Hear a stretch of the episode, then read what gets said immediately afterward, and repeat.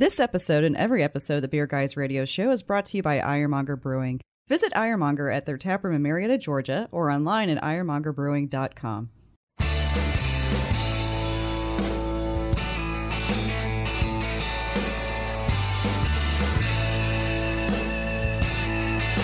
Open up a tab, grab a seat, and pour a pint.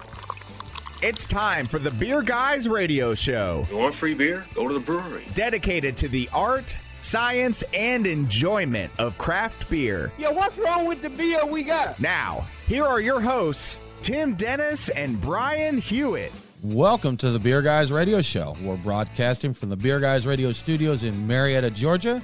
And this week we're talking with Crooked Run Brewing.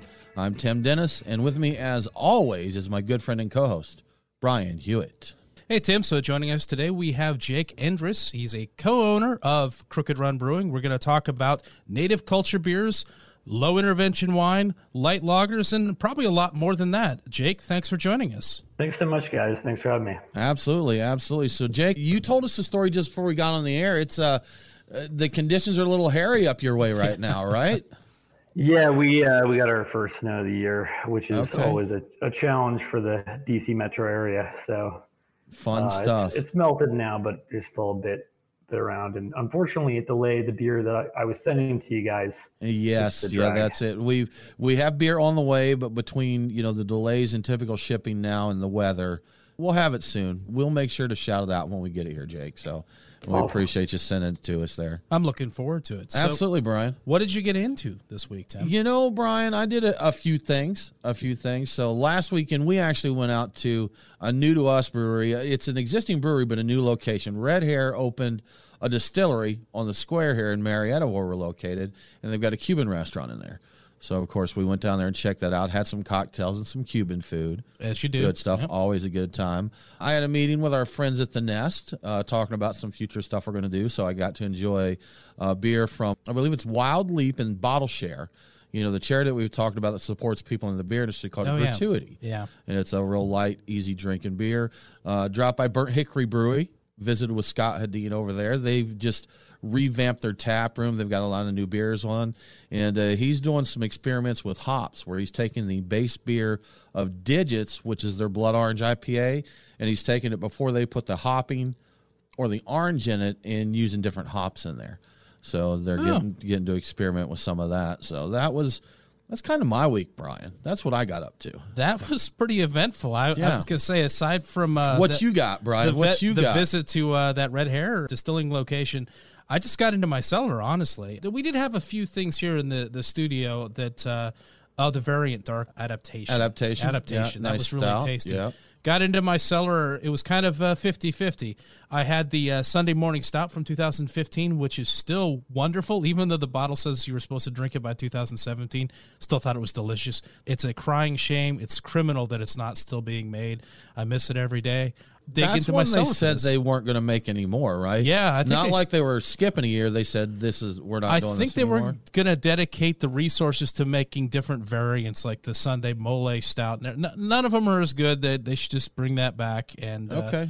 I don't have to drink old ones from my cellar. And I got into an against the grain 35k, which was probably about 2017. Not meant to be aged that long. It was a milk stout. Okay, It's about seven percent. I thought it was bigger than that, so it uh, didn't hold up as Didn't well. hold up. But uh, that I yeah. I know having that fresh that was tasty. it was really good fresh. Um, I think I had planned to drink that in a 70K in one session, but uh, no, that's. Not I. I didn't do that because, well, that would be irresponsible. So, It, it would be irresponsible, Brian, but that's never really stopped you before. yeah, it never has. But I think it's time for us to get into the beers of the week, Tim. Now it's time for our Beers of the Week. Brought to you by The Nest, craft beer and barbecue in downtown Kennesaw, Georgia. TheNestKennesaw.com. Brian, as always, we have a great list of beers to get into this week, and uh, we want to say thank you to our friends at the Nest for sponsoring this segment.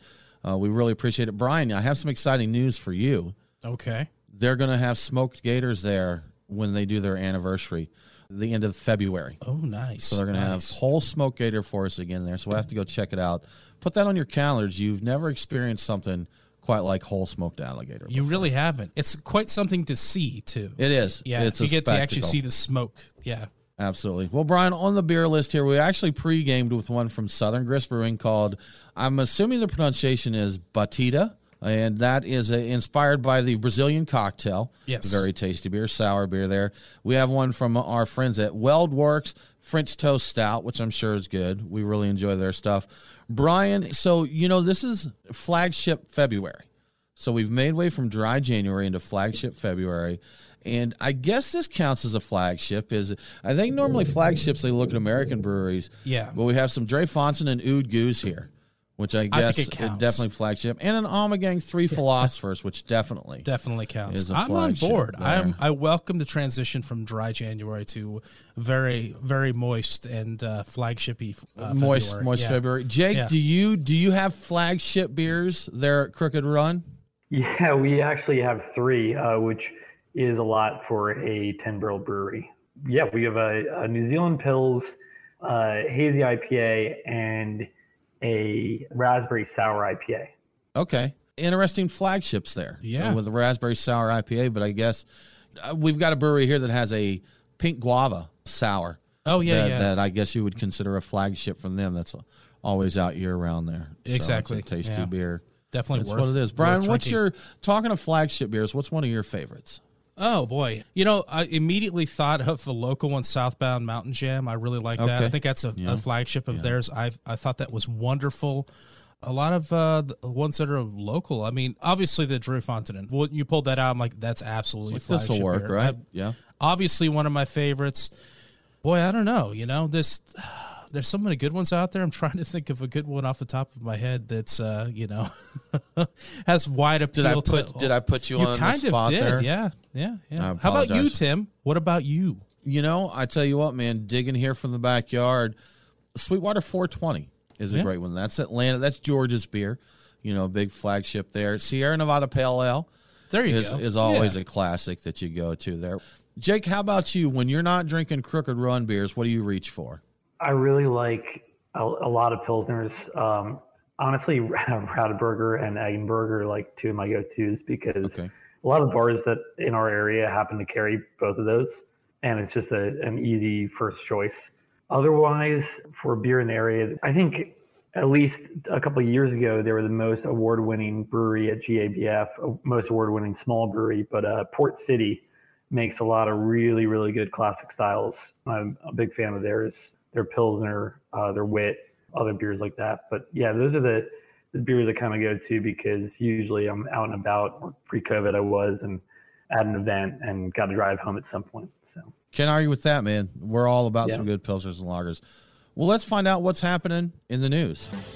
What's in the news? The beer guys have the scoop. Extra, extra, read all about it. Time for headlines. Big news in the uh, beer delivery scene this week. Rideshare and food delivery service Uber is acquiring the Drizzly alcohol delivery service. The deal is expected to cost Uber $1.1 billion in stock and cash. I, my mind is blown by the, The little size of that. pinky up like Yeah, uh, one billion dollars, and uh, the deal will close in the first half of 2021. Uh, the plan is for the Drizzly app to remain independent, but also to have its services integrated into the Uber Eats app, which I think will keep everybody happy. As you might expect, Drizzly has done big business during the pandemic era. They grew about 350 percent over that time. Wow. Yeah. Yeah, makes yeah. sense. We have an update on Achel. We had a story last week saying it could happen, and according to the bulletin in Belgium, it has happened. Achel has lost their official Trappist designation because the, the last monk living there left Achel, went to Westmalle, which is where they're actually brewing the Achel beer. So Yep, yep. he's going to be involved, but since they aren't actually living on site, it is no longer technically Trappist. And they did say they're like nothing is changing about the beer. Yeah. Achel will still be Achel. It just doesn't get that designation anymore. Still brewed by monks, too, Yep. just not the right ones. Yeah. yeah. All right. So, from the news that you already knew department, the Smithsonian says just a taste of beer can trigger a rush of chemical pleasure. So, just tasting beer can give you pleasure, Tim. Give Did me, you know this? Give me all that dopamine. in the brain, the, the chemical pressure is happening in the brain. That's right. Just a sip can knock off a, a flood of dopamine. So it, it happens so fast, you can actually have it happen measurably in your brain before it even hits your stomach. before the alcohol gets Yep. there. That's good stuff. You're listening to the Beer Guys Radio Show. We do need to take a break, but we'll be back right after this.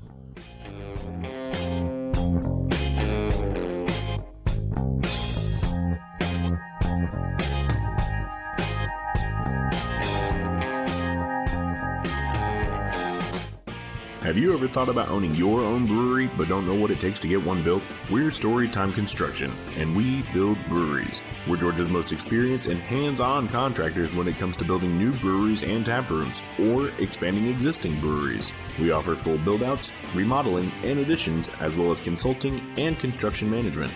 Give us a call at 770 733 4343. Storytime Construction. We build breweries.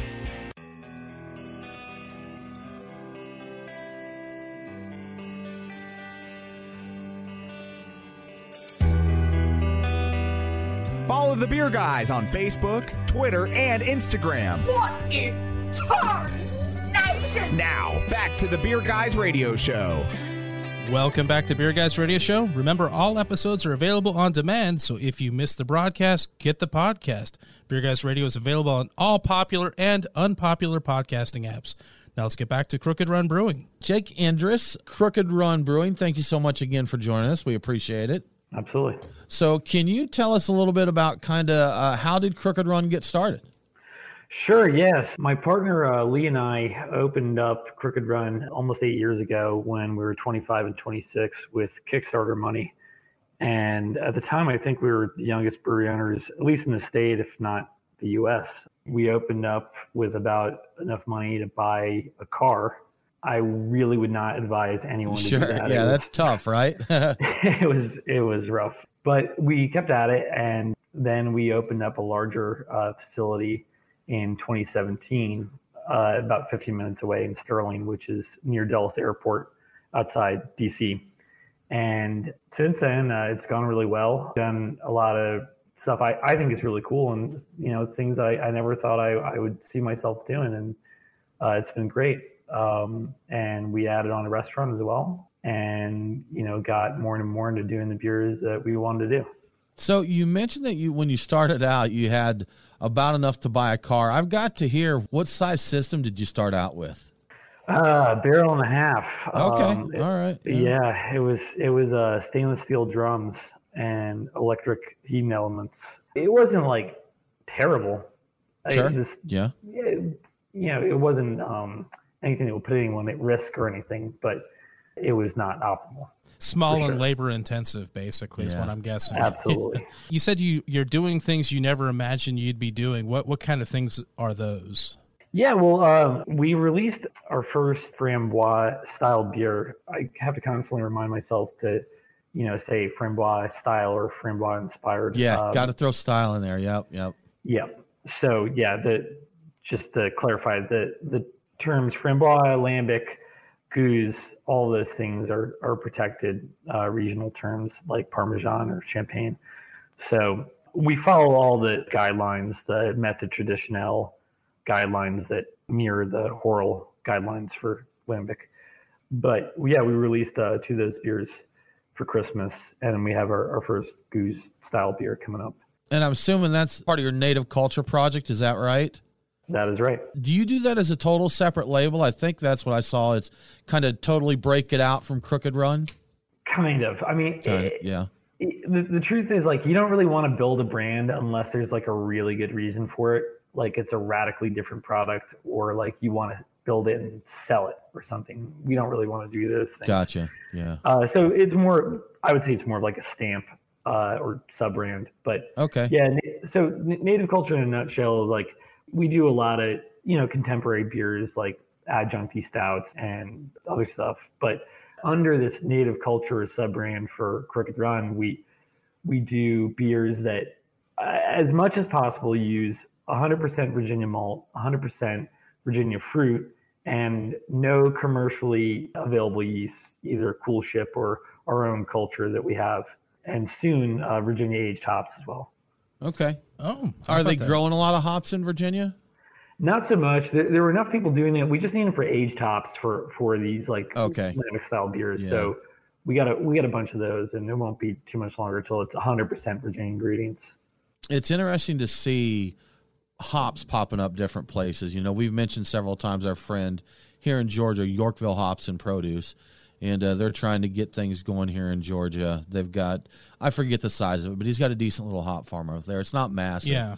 But even down in Florida, you know, places where you never think of growing hops, they're giving it a shot, man. There have been they're, they're going big investments in that. Like I want to say, two or three years ago, I got an article about how they were investing a bunch in.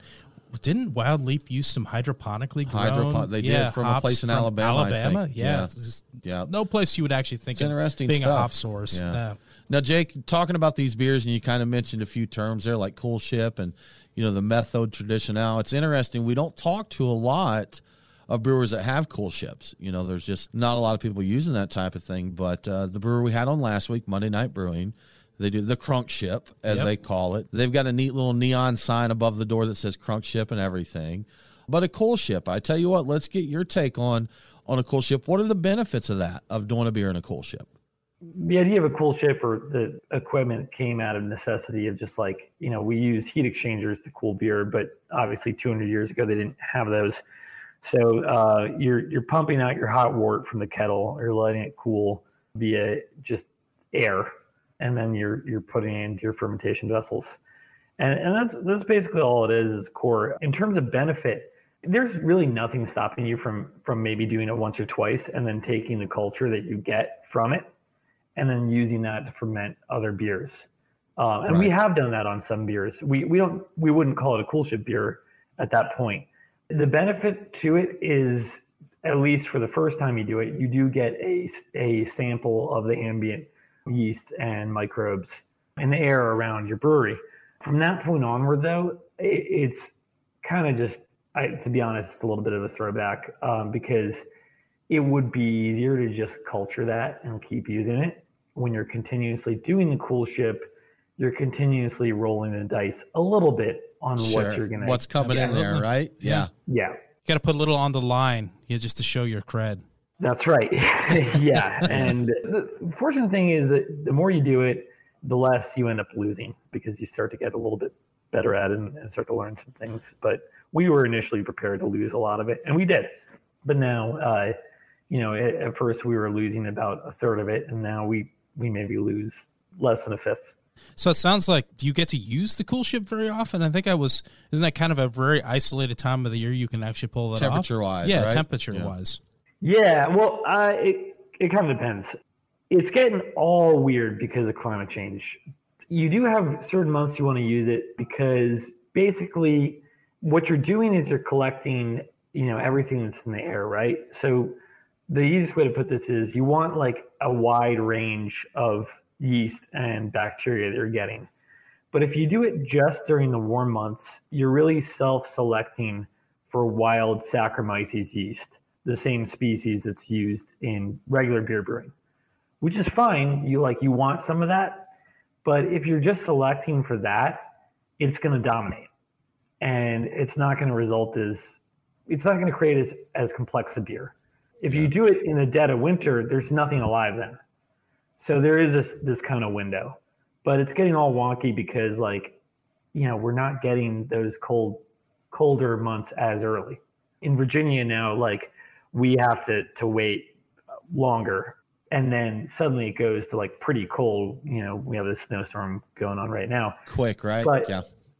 Yeah, but during that time period, we brew a lot.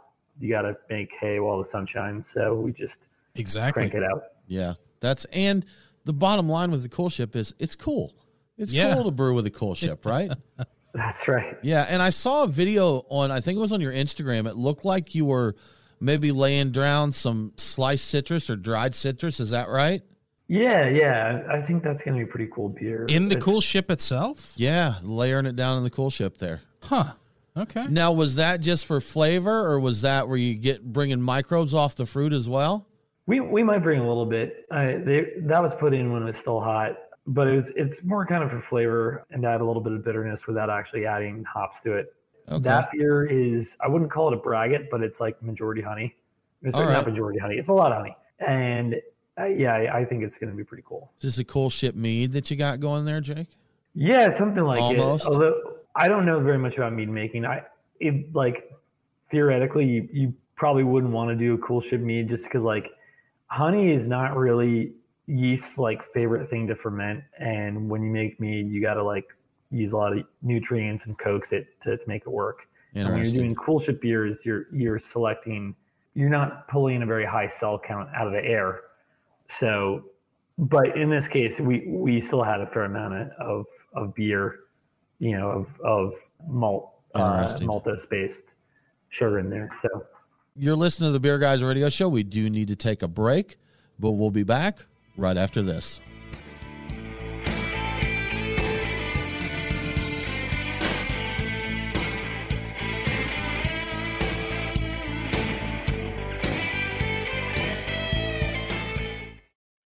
Brian and Tim, the Beer Guys. If you're like us, no lunch or dinner is complete without a pint or two of craft beer. Which is why Truck and Tap in downtown Woodstock, Alpharetta, and Duluth are always on our list. Tim, why do they call it Truck and Tap? Well, the tap part is easy, Brian. They've got 18 of them. As for the truck part, that's where it gets interesting. Truck and Tap features your favorite Atlanta area food trucks, so you're getting a different menu every day. Truck and Tap in downtown Woodstock, Alpharetta, and Duluth. Truckandtap.com, let them know that the beer guys sent you.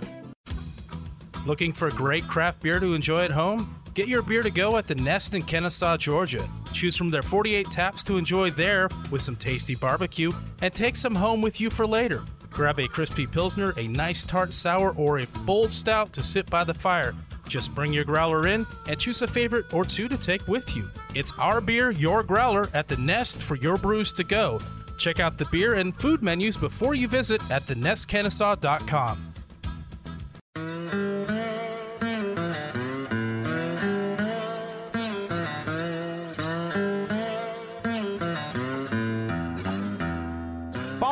Guys on Facebook, Twitter, and Instagram. Cannonball! Cannonball coming. Now, back to the Beer Guys Radio Show. Welcome back to the Beer Guys Radio Show. I want to give a quick shout out to one of our great radio affiliates, KCPX 1490 AM in Moab, Utah. Catch Beer Guys Radio on KCPX every Sunday at 3 p.m. Now let's get back to Crooked Run Brewing. Jake, we would like to talk to you about light lagers, and we're going to tie into this a little bit. We didn't mention this earlier. I was going to mention it in the front part of the show, but uh, there's a big football game. This Something is coming up. There is the uh, the Super Bowl, which I think we can say in the show. Yeah. we just can't market with it. Exactly. So the big game, the Super Bowl, the Super Bowl. Uh, Jake, are you a football fan? not not so much Okay, all right. Do you generally wa- are you a fan of the Super Bowl or Super Bowl parties? Yeah, well, for sure. But you know, I I mean, this year was, was COVID notwithstanding, like exciting. Like, uh, so one of our brewers uh, is from Buffalo, and then um, my partner is from Rochester, and you know, I I don't have that much of a dog in the fight now, Sure. but it was pretty great to see the Bills do that well. But we got the next best thing is a collab with Thin Man doing a light lager in a couple couple weeks now. So There you go. There you go. Yeah. Yeah. And you know, that's a perfect beer for a Super Bowl party. Uh, Brian, who do you take in the Super Bowl? Because I know you watch those things. Yes, historically I've liked them for the commercials, but I've enjoyed some of them. I think I'm going. I think I'm going Tampa with that. You know, I have to I have to respect the fact that I don't follow football. I didn't even know Tom Brady played for Tampa until a game happened to be on TV like a week ago or two weeks ago. And I'm like, isn't that Tom Brady in, Yeah. in a Tampa jersey? So, uh, but man, props to him. He took him to the Super Bowl. He's about So- my age. I've got to a root for the old man. You I mean, gotta you do it. gotta- You I'm gotta in do for it. it. Yeah, Yeah. that's that's that's my whole Yeah. basis for for having a choice in that. Right. Yeah. This is this is just from SNL, but like they, they said Tom Brady's the only thing in this country that works. And I mean you gotta respect I that. saw that as well. yeah, yeah. Because at the end of it, I think they asked him a political question. He and rather than answer it, he's like, "Well, thanks for having me on," and he darted out of there. So, yeah, good stuff, eh? Good stuff. Well, but you know, talking of this, the Super Bowl parties, the Super Bowl. light lagers are a real popular beer for that. Uh, you mentioned to us earlier you will go for you know a lager, a pilsner, and that. Do you guys brew a lot of lagers and light lagers there? Yeah, we do. Um, one of our year-round beers is a New Zealand style pils. It's not as much on the lighter side. It's all malted barley with a substantial dry hop, but we do a rotator lager once a month, and a lot of those are turning into some of these light lagers and stat mash lagers with kind of you know lighter finish, and they're really popular. And they're not, I, for what it's worth, like you know these beers used to have just abysmal Untappd ratings, and they don't anymore, which is pretty cool. That's good. moving so on up. is lager in general is it picking up more popularity in your area? Yeah, w- without a doubt, man. And it has been for a couple of years. It's really a shame. I, okay, there's many more worthwhile things to complain about during the pandemic, but uh, we were selling a, a lot of glasses of lager in the tap room. And then when the pandemic hit, we, you know, we had these plans. We're like, you know, we, we're selling more and more traditional styles, old school styles, more lager. Let's do more of that in 2020. And then with COVID, we just had to kind of flip back to more adjuncty stouts and kettle sours and stuff because that's what people wanted to take out of there in cans. That's They it. didn't want can- cans of light lager, but we'll get back to it for You sure. need the, the comically large packs, like the ones that are about a football field long, but only has like two cans wide. Start selling your uh, light lagers in those. I forget who did that. Somebody did something like that. The 99 pack or something like that. Austin Beer Works did a Yeah, yeah. 99 pack. But, Is that what that was? but you're saying just put two cans? in it? exactly. Come Why? up with interesting packaging. Just large format Why to take not out. 99 cans in the 99 pack? well, there you go. Yeah. Or Pabst Blue Ribbon. I apparently Pabst did it, A yeah. pyramid of beers, like you package it up. pyramid. Yeah, get Yeah. t- take no a one's done pyramid the of beer pyramid. Are There you writing this down, Jake? Are you writing this down? I am a I am, fountain. I am now. I am a fountain of bad ideas. Please Yeah. put them put them uh, you know in practice. Uh huh. You know, to go, I, I think people would be into it, but uh, I think people are doing a lot of the like you're saying, like the heavily adjunct and the uh, the very specialized uh, IPAs. So they're small packaging. I would like to take out just a big old flat of like drinking beers. Like, and usually that's not an option. It's like we've got these four packs available. Well, you can't. You could take out the same number of them, but you'll bankrupt yourself buying them. So. Well, uh, as it happens, we actually did 16 ounce can six packs of our light lagers. We did one not too long ago over the summer called Jimmy, which was kind of a showcase for uh, Jimmy Red corn. It's like the bootlegger corn used in during Prohibition to make moonshine. And uh, Tex Malt out of Texas offered it as uh, malted corn, which is pretty cool. So we used that to make a, a light lager, and we offered it in these, you know, 16 ounce six packs, which is just just for fun, but like you know, it's a cool format. It's perfect.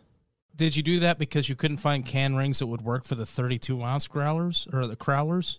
Because that's what I'd like to see, six like a packs of six pack of growlers. 30, Yeah. 32 ounce growlers. Now we're talking. Now we're on board with Brian's plan. He was a, he, he was talking 99 pack with two cans in it. Now he wants a six pack. Now I of want a six pack of 32 ounce growlers or 64s. I mean, if you can find no them. more marketing. For you, Okay. Brian. no more for you.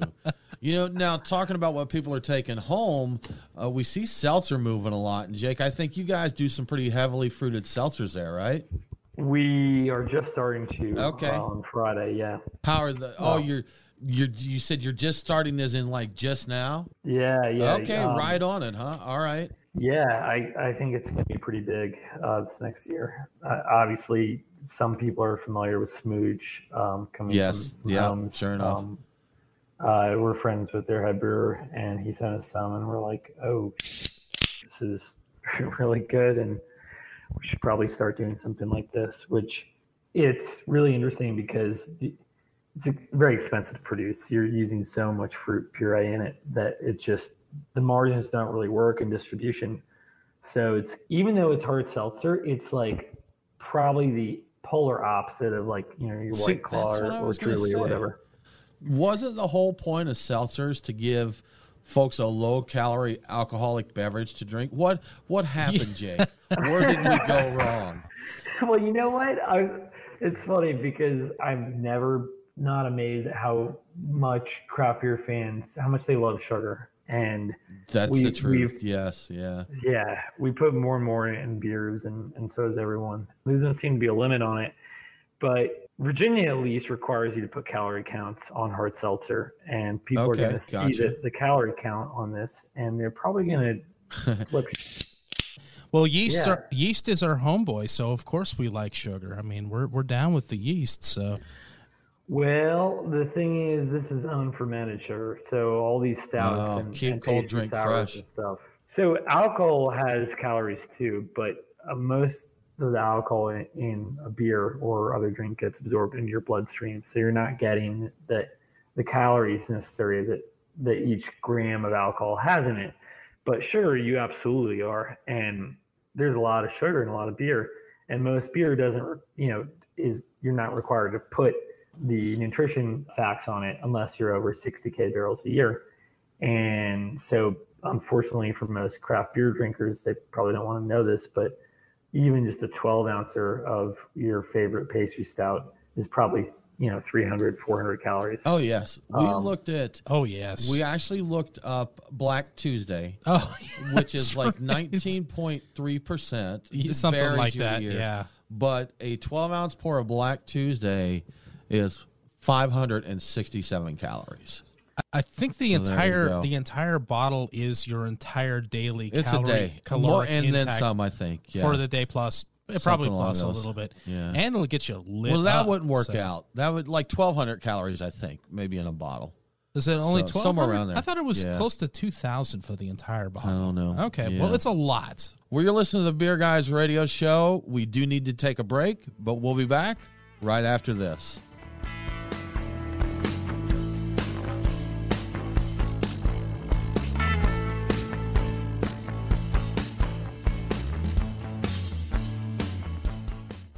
Craft beer forged with a reverence for tradition and new styles that start a revolution. Ironmonger Brewing. The brewers at Ironmonger Brewing pride themselves at being masters of barrel aged, hoppy, and sour beers. They invite you to their tap room in Marietta, Georgia to taste and see. Also, visit their barrel room for an intimate drinking experience with great live entertainment. Keep up to date on all things Ironmonger by liking them on Facebook. Ironmonger Brewing, establishing a new standard in craft beer.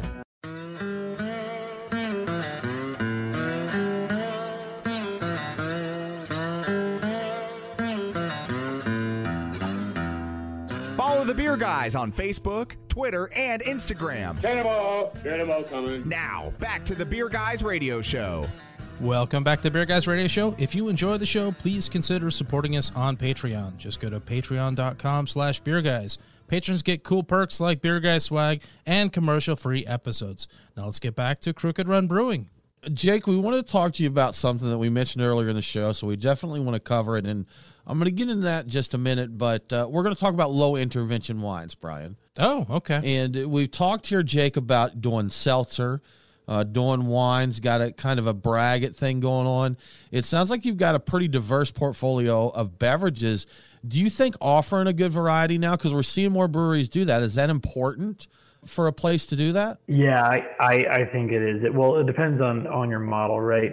So we are heavily tap room focused, and as a result, we you know we have a restaurant that does cocktails and brunch, and we notice that when we have a place that can offer craft beer, cocktails, wine, food, it really draws in a much more diverse crowd. Like, let's say you have a party of like five, but like one person that isn't really into beer, but there's like that one brewery they can go to where it's like, oh, I can have my rosé here. Like, I'm super happy about this. And once they're kind of in with that party of people, they really turn into repeat customers. I mean, they're just Sure. like, where else are you going to go? Because not, you know, not a lot of breweries offer all those things. So it's funny you guys should mention that because we have planned in the next year, uh, we're doing a, a new logo, a new name. It's going to be Crooked Run Fermentation. Sure. All right. Yeah. Yeah. And it's based on this whole multifaceted approach. And we're working on cider, sake. And with all these things, we only want to release stuff if it's actually good. We're just kind of tinkering around with, with stuff right now, but we're not just like trying to do everything at once. We'll just kind of have some fun on a small scale and if As it like comes along, huh? how it turns out. Yeah. More and more brewers we talk to are saying that that it's Yeah. they're diver- and to be honest that's what a lot of them say about the seltzer is you know hey we offer seltzer because some people just don't drink beer actually our studio jake is inside of a brewery here ironmonger brewing and when this originally started it was actually naughty soda and they made hard sodas and the brewery portion was to give people an option who didn't want to drink Didn't hard want to soda drink a soda. so it's just but the but the beer took off Wow. more so now it's you know kind of reversed It is interesting how the most picky person in a given group kind of controls where the group goes. They do. Yeah. You need So- new friends, man. Ex- yeah, exactly. Or ones that will expand the horizons, right? So- yeah. Well, when I'm hanging out with you, Brian, I'm like, you want to go to this place that has beer? You're like, yeah. Yeah. So it's, yeah, it's easy enough, right? yeah. But you haven't asked me if I want to go to this place that has seltzer. I'm like, I heard they have seltzer. Yeah. You haven't asked say that no. I know these pro- things. Yes. Yeah. Exactly. Well, Jake, talking to the low intervention wine, something that I'm not familiar with, you know, that term or not really familiar with a lot about wine. What is a low intervention wine? Yeah, sure. So a more familiar term might be natural wine, but um, low intervention wine is basically like messing with the wine as little as possible. So you know, minimal to no sulfite additions. You know, using the yeast that's naturally on the grapes, and then organic if possible. Natural wine doesn't have a, a strict definition, but natural wine distributors typically want all organic wine. Um, in Virginia, it's very hard to grow organic grapes, so we're not going to make natural wine, but we'll make low intervention wine. What's the driving factor behind going the natural route versus like a more traditional route? What's the advantage there? I mean, it it sounds kind of hip, but is that it really? Is that what it boils down to, or is it variety of flavor? From my understanding, um, wine uh, became very rigid during the, the 90s and aughts with wine critics really dominating the discussion. And, you know, like, I don't know if you guys seen Sideways, you know, Paul Giamatti screaming, like, we're not drinking Merlot. This idea of like wine just being this just really rigid thing. Like Cabernet has to be big and jammy, and a Chardonnay has to be oaky and a little bit buttery. And there's these these characteristics that wine critics told everyone, you know, wine should have. And then natural wine, low intervention wine is kind of just like flavor should naturally develop on its own, and it might not be exactly what you want, but we make a lot of cool shit beer, and that was appealing to us. And in terms of the f- flavor being more or less desirable, I think you, you got to make that call for yourself. But from my experience, older wine drinkers or just more experienced wine drinkers tend to not like natural wines as much because they can be radically different. I got my dad for Christmas a bottle of this wine that I really liked, which was like lighter red wine um, that had an aroma similar to vinyl upholstery and a flavor like cherry Gatorade and Wow, cranberry juice. Okay. All It's pretty wild. Hold on, I'm Yeah. on board now. Yeah. yeah, it was pretty wild, but I thought it was delicious. Like I thought it was like objectively delicious when I tried it, and I I gave it to him, and I never heard anything, and I was like, "Hey, Dad, did you like that wine?" And he was like, "Yeah, it was something." Uh, It was something. It was Yeah. certainly something. yeah, but like you know, you can try stuff that's really amazing that tastes totally different. Um, my one of my favorite wines I've had uh, was this orange wine um, from this winery called Turpin, and it tastes like peach juice. It tastes like white wine with absolutely no tannic quality and just this juicy Brett flavor. And we have an orange wine coming out that has some of that same stuff going on, which I'm like super stoked about. So yeah, it can be radically different than traditional wine, but you know, not in a offensive way. Just If you like car upholstery and cherries, right? yeah, right. yeah, exactly. Yeah, I know that sounded super weird, but yeah, you know, like it, it tastes really good. This wine has that new car smell. Yes, yeah. Yep. Who doesn't like that? I was at a wild beer fest a few years ago, and we did a little Facebook Live video. And the guy hosting it, I was like, "Can you tell us, you know, what we've got here?" He's like, "We've got just a great selection of, you know, wild and sour beers." He's like, "They're cheesy, feety, funky," and he pauses and he's like, "If you don't know these beers and you give people these descriptors, they'd never want to drink these beers. Yes. you know, and uh, and we've talked to brewers that do those that hate those terms because they do think it gives, you know, a bad uh, a bad descriptor. But some of them, it really nails it as to as to what that is. Yeah, It, it's it's interesting that you say that because actually a lot of those like Brett derived flavors are I think bad. gotcha. I, I don't really want horse blanket in anything that I try. Yeah, But what we shoot for is like jammy Brett, which is like Brettanomyces yeast when it's not stressed out, when it's adequately treated, it gives you this like just really fruity flavor. And that I think is is very accessible to people. And you know, same same goes with wine. You, you don't really want something that's like crazy like funk leather going on. I some people might like it, but it's better to just keep it to like overripe pineapple, you know, and and Okay, like sure. light acidity and stuff like that. That's what most people dig. So that's what, what we're shooting for. do these type of wines do they typically ferment for the same? Is it is a process similar to you know other wines outside of you know the addition of additives? Yeah, so um, you know, sulfites are used to like essentially w- clear the board of of yeast before you you add your own yeast. So you add your sulfites to your your must, and then you add your your yeast afterwards. Um, and sometimes people will do a little bit of wild fermentation before they add, do their sulfite addition. Okay, Or sometimes it's 100% naturally fermented. If it's 100% naturally fermented, there's always going to be Brett and bacteria that are left over, and they'll be they will be present, and they make may you know make their presence known through changing the flavor. But most of the fermentation is going to occur really rapidly because your Saccharomyces yeast, the same yeast that's used in in um, beer brewing, uh, its favorite place is on the skin of, of grapes or other Okay. other fruit or bark. So it's very naturally present. It's not like you know in other fermented beverages where it needs to be added. It's already there, and it will do the bulk of the work. And when it's done, there won't really be anything left for other spoilage bacteria to consume. So you're not going to get any kind of bottle bombs out of out of these uh, natural No. or low intervention wines. Yeah, yeah, not unless you like bottle them early or something. But um, yeah, that that won't happen. I believe Boone's Farm Strawberry Hill is a low intervention wine. From what I'm Mad Dog 2020. It's no no intervention at all on that one. Yeah, They just actually none. people may get an intervention. Exactly. if they're That's high drinking too much intervention Mad Dog causing 20. wine. Yes. Well, Jake, if folks want to find out what is coming up from Crooked Run Brewing, what's the best way for them to do that? I would follow us on Instagram for sure. Easy enough. Go to IG, look for Crooked Run Brewing. Jake, thank you so much for joining us. We really appreciate it. Um, thank you so much, guys. Uh, Brian, Tim, it's been a real pleasure. Absolutely. Well, that about wraps it up for this episode of the Beer Guys Radio Show. Join us next week. We're taking a diversion. Yes. Bourbon Talk, Brian. Ooh, we are yeah. Beer Guys Radio on Facebook, Twitter, and Instagram. Thanks for tuning in. Have a great week. And don't forget to drink local. Cheers.